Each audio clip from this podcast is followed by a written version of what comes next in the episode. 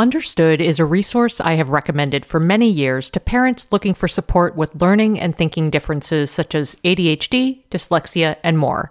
And I'm subsequently excited to tell you about their podcast, Understood Explains. This season, the show is hosted by teacher and special education expert Juliana Urtubey, and it's all about how to navigate individual education plans, also known as IEPs. They cover topics such as how to tell if your child needs an IEP, common myths about special education, and the difference between IEPs and 504 plans. I love how Understood Explains breaks down the overwhelm by unpacking an important topic each season and then drilling down further into key basics in each episode. Most episodes are between 10 to 15 minutes, and episodes are available in both English and Spanish. So fantastic, right? To listen to Understood Explains, search for Understood Explains in your podcast app. That's Understood Explains wherever you get your podcasts.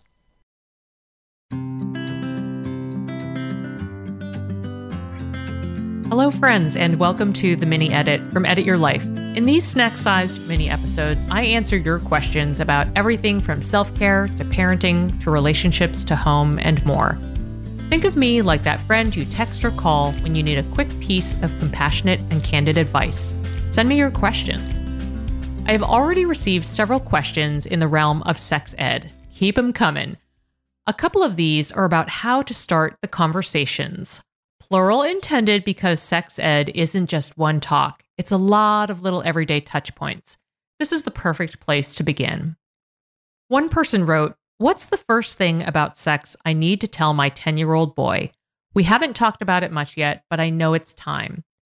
Another asked about sex ed for the elementary tween set, noting that my parents never brought up the subject, so I don't have anything to model from. I want to talk about it before it gets awkward for them. It's already awkward for me. These are such excellent questions, and I think it's safe to say that a majority of us got little to nothing in terms of comprehensive sex ed as kids. So, a few preliminary thoughts. First, to harken back to something that Dr. Tina Payne Bryson recently shared, History is not destiny. Instead of worrying about not doing it right, remember that we have an opportunity to do better with this next generation. This is a great thing. For more from Tina, listen to the episode Simple and Compassionate Parenting Tactics. Second, these listeners were both referring to roughly a 10 to 12 year old age window, and literally any time is a great time to have health related conversations with your kids.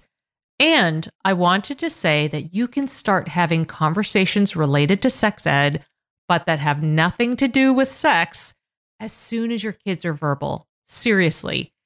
And the great news is the earlier you start having these conversations, the more opportunities you have to have conversations where you are the key provider of trusted information versus, you know, searching for and finding some weird stuff on the internet.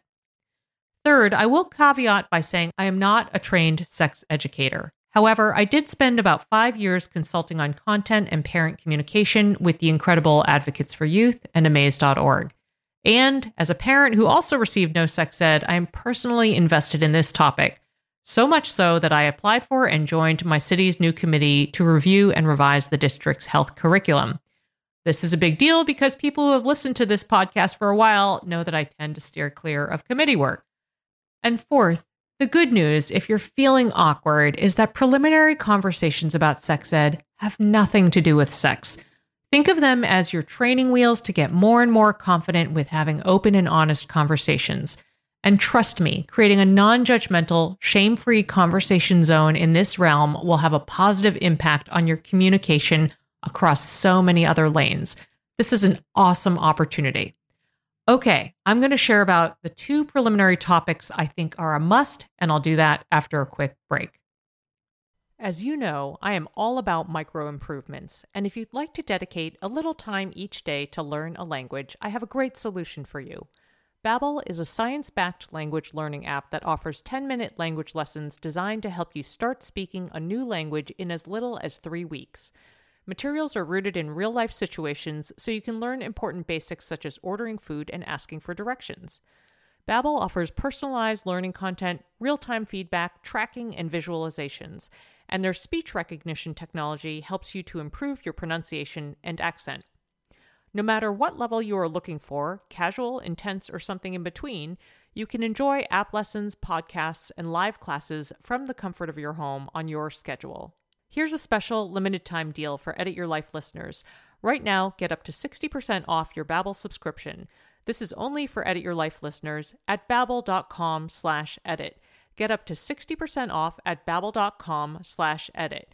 That's spelled B-A-B-B-E-L dot com slash edit. Rules and restrictions may apply. People often talk about the impact of things like stress, hormone fluctuations, and nutrition on skin, but did you know those things impact your hair too? If you've been dealing with hair thinning, you are not alone, and Nutrafol is here to help. Nutrafol is the number one dermatologist recommended hair growth supplement, with over 1 million people seeing thicker, stronger, faster growing hair with less shedding. I appreciate that they offer formulas tailored to different life stages, such as postpartum and menopause, as well as different lifestyles, such as plant based diets. In a clinical study, 86% of women reported improved hair growth after taking Nutrafol Women's Hair Growth Supplement for six months. Take the first step to visibly thicker, healthier hair. For a limited time, Nutrafol is offering Edit Your Life listeners $10 off your first month subscription and free shipping when you go to Nutrafol.com and enter the promo code EDIT. Find out why over 4,500 healthcare professionals and hairstylists recommend Nutrafol for healthier hair. That's Nutrafol.com, spelled N-U-T-R-A-F-O-L dot com, and use promo code EDIT. That's Nutrafol.com using promo code EDIT. Okay, let's dive into the two preliminary topics that I think are a must to start your conversations about sex ed. Or if you've already started and haven't gotten to these, give it a go. The first is related to body parts. Use real anatomical words, just like you would for the words like elbow, knee, nose. Use real words like vulva and penis. I have several whys around this. The first is your kids deserve the facts and they will not be fazed by these words. The cutesy masking words that people often use are unnecessary and really only function to relieve adult discomfort. And your kid's body should be about them, not you.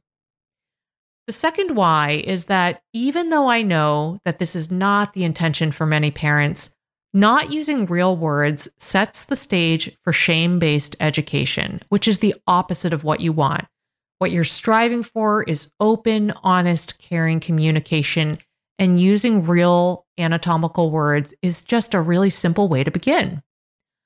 And third, this is a little heavier, but there are serious potential implications in the sex abuse lane. It is a reality that predators use cues like the use of cutesy word for genitals as a sign for targeting. Now, here's the great news you don't need to be heavy handed about this usage at all. Just reference it, for example, at bath time or any other times it comes up. And if you've already been using cutesy words, that's okay. You can course correct anytime, which is great.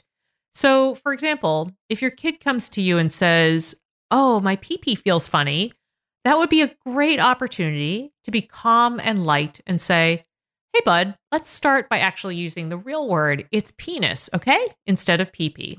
And also, can you tell me more? Is something sore? Itchy? Did something happen? It's an easy way to educate in a 10 second moment and also fact find while you're at it. So, as you can see, super simple, super easy. The second topic that I think it is imperative to talk about is consent. And hold up before you get all worried about things. But the thing I love is that it is a multi win, in addition to being crucial at a baseline. I'm going to tell you about why it matters and a couple of easy examples for how to talk about it in everyday life. So, why it matters. Early conversations about consent don't have to do anything with sex, but they will eventually inform decision making around sex while also teaching kids relational skills like empathy and compassion. We all want our kids to be more empathic and compassionate, so this is a good thing. Now, how to do it. For kids, the simplest entry to this that I've found connects also to teaching kids about bodily autonomy. So that is fantastic. For example, the really big one for me is that hugs are not mandatory. Not everybody likes them. and I feel really strongly about this personally because Violet, as a little one, did not like hugging people she didn't have regular contact with. It made a lot of sense.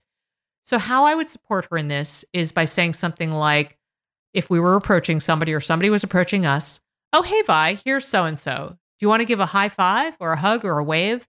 And it's really important to do this in front of the other person in order to model choice and consent. And yes, this applies to family too. And yes, they might bristle. And yes, it's important for you to advocate for and support your kid. There's so many other everyday situations where you can educate about consent in a not big deal way. Another common example would be if you have siblings or friends at a table and one of them grabs something from the other food, a toy, art supplies, and they do so without asking. Again, calmly, lightly, and not in a shaming way, you could say something like, Oh, hey, I see that you really want that item, but it's really important to ask before touching somebody else's stuff. They might not mind, but they also might be sad or hurt by that. Let's try this again. It's just as simple as that. I hope this was helpful. If you have a question for me, please drop me a line at edityourlifeshow at gmail.com or DM or comment on a post on Facebook or Instagram at Edit Your Life Show or Dr. Christine Koh. Thanks for listening. I'm Margaret. And I'm Amy. And together we host the podcast, What Fresh Hell Laughing in the Face of Motherhood. Margaret, I would say you're sort of a where are my keys kind of mom. Correct. Sometimes a where are my kids kind of mom.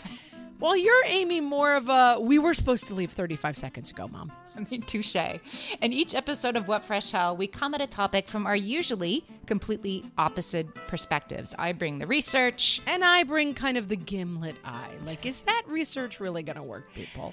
And almost 10 million downloads later, we're still laughing. We also talk to experts in the parenting field, plus parents with stories we can all learn from. We make each other laugh, we challenge each other's assumptions, and we have what we think is the best parenting community on the internet. Check out What Fresh Hell Laughing in the Face of Motherhood wherever you listen to podcasts.